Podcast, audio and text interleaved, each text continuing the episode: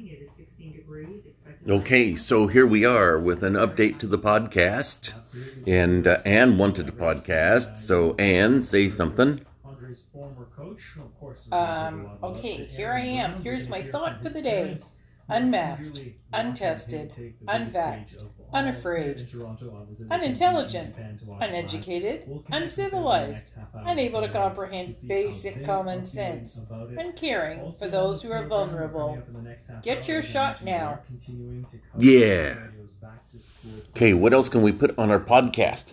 Hey, you know what? It's my daughter's birthday this morning, so we could sing happy birthday. We could, and then the whole world would know that it's her birthday on August 4th. That's a good birthday present. Ready? Three, two, one. Happy birthday to you. Happy birthday to you. Happy birthday, dear Melissa. Happy birthday to you. Whoa! That's our top segment for the day. And uh, we don't know what else to say in a podcast, so I guess we're just going to stop right now. It's a short podcast, but it's a great podcast.